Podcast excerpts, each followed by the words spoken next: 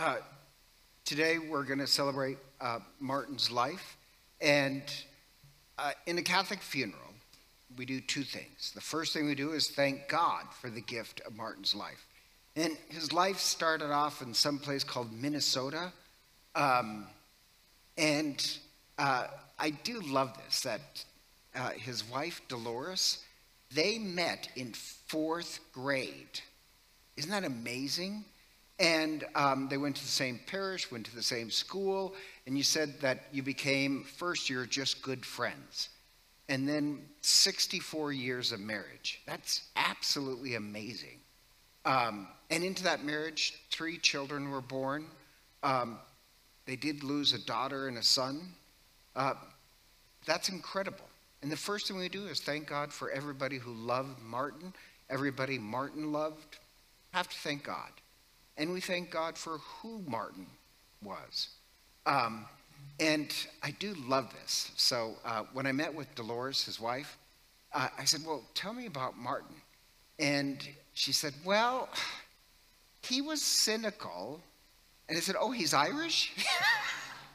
and he said, Yeah, he was Irish. But so, like, he was always piercing. So this sounds kind of strange. So I thought, not, believe it or not, I consider that a gift because um, I said, Well, what were you thinking about for a reading? And she says, Well, I was thinking about Ecclesiastes. Well, that cracked me up for this reason. Um, Ecclesiastes is wisdom literature. There's a bunch of books in the Bible that is wisdom literature, and each of them are completely different. So, um, uh, the first book is Proverbs. And Proverbs, um, uh, Proverbs is like Dolores, this sweet, innocent, um, gives great advice, great advice, such as, you know, if you if you always work, you'll never go hungry, or just like po- very positive, positive advice. So that's the first book, and it's somebody who's just full of joy and life is great. Then you get to the book of Ecclesiastes, and Ecclesiastes is somebody like Martin, who I don't know him, but um, kind of Irish, cynical. I expect like a tumbler in one hand and a cigar in another. Um, and did he did he like cigars? Uh, so, uh, and Ecclesiastes is this rebuttal to everything Proverbs just said. Like, really? You'll never go hungry? I have seen evil people thrive while the innocent are taken advantage. So it's the counterpoint. Does that make sense? And this sounds kind of strange. In Jewish literature, you need to hear the cynical side of life or you'll be taken advantage. Proverbs is great, but you need somebody who can really name what the problems are. And so I love the fact that she wanted Ecclesiastes. Ecclesiastes is kind of cynical in many ways, but you can gain some real wisdom there. Um, and even like the one that's very famous, there's a time for everything. There's a time to be born, a time to die, a time to mourn, a time to thank God. And then it says, what about all these seasons of our life? What, what, why does God give us these different seasons? So, and that is so that we can discover the timeless God within us. Um, it's actually incredibly beautiful. I love that. So one of his gifts was his cynicism. The other um, was um, Martin was a professor, had this huge library, loved to learn. Um, so he was a university professor.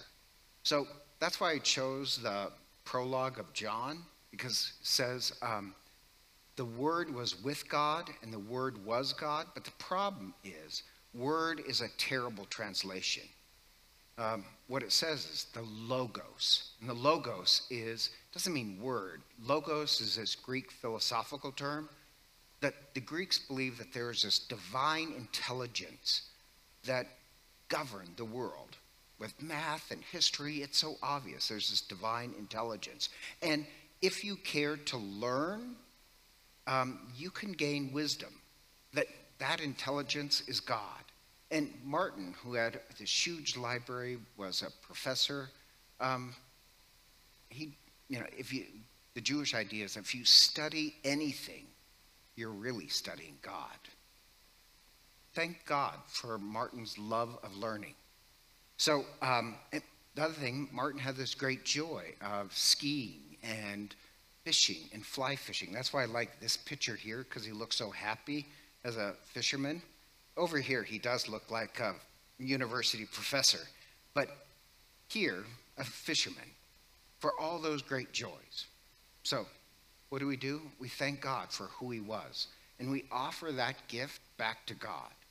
Over and over, there's this theme in the Bible where God says, You must turn your life into this offering. You have to turn your life into a gift. Um, or I love the book of Leviticus where God says, How dare anybody show up to the presence of God without a gift to offer? Um, or the Sunday readings this coming Sunday to let you know is the last judgment uh, when we stand before God last judgment is what did you do with the gifts I gave you? And so, one of the gifts that Dolores received starting in fourth grade is Martin. Um, and you're offering Martin's life back to God. What God, what Martin offered God was really, uh, I know this sounds kind of strange, an Irish cynical way of being wise, uh, an intelligence that loved to teach. Um, he enjoyed life. That's the gift that we're offering. That's the first thing we do. The second thing we do is remembering our communion with all the saints. In November, Catholics remember the month of the dead, that all those in heaven and us, we are all united together. And so I know I've told you this, but Catholics have this very strange way of starting a funeral like a baptism, where Martin, when he was baptized at the door of the church, they would have traced the sign of the cross over his forehead, and then his family would have traced it over their own bodies. In this statement that his life and their life through God are always united. So, at his funeral, now his wife and his daughter, they dipped their hands in the holy water, traced it over his remains, and then over his, their own body as a way of saying that his life and your life through the mystery of God are always united together. So, as I said, we do two things. We thank God for the gift of this professor's life, and remember that even now we live in the communion with all those who have died. Hello, this is Father Len McMillan. I'd like to take a moment to thank you for listening to our podcast. If they've been a blessing to you, I'd also like to invite you to prayerfully discern supporting the podcast financially. Your generosity would help support the ongoing production and distribution of the podcast. If you'd like to make a donation, you can simply click the link in the podcast description. Be sure to tell us your donation is for the podcast in the comments section of the submission form. Again, thank you for your support as we seek to share the good news of the gospel May God bless you for your generosity.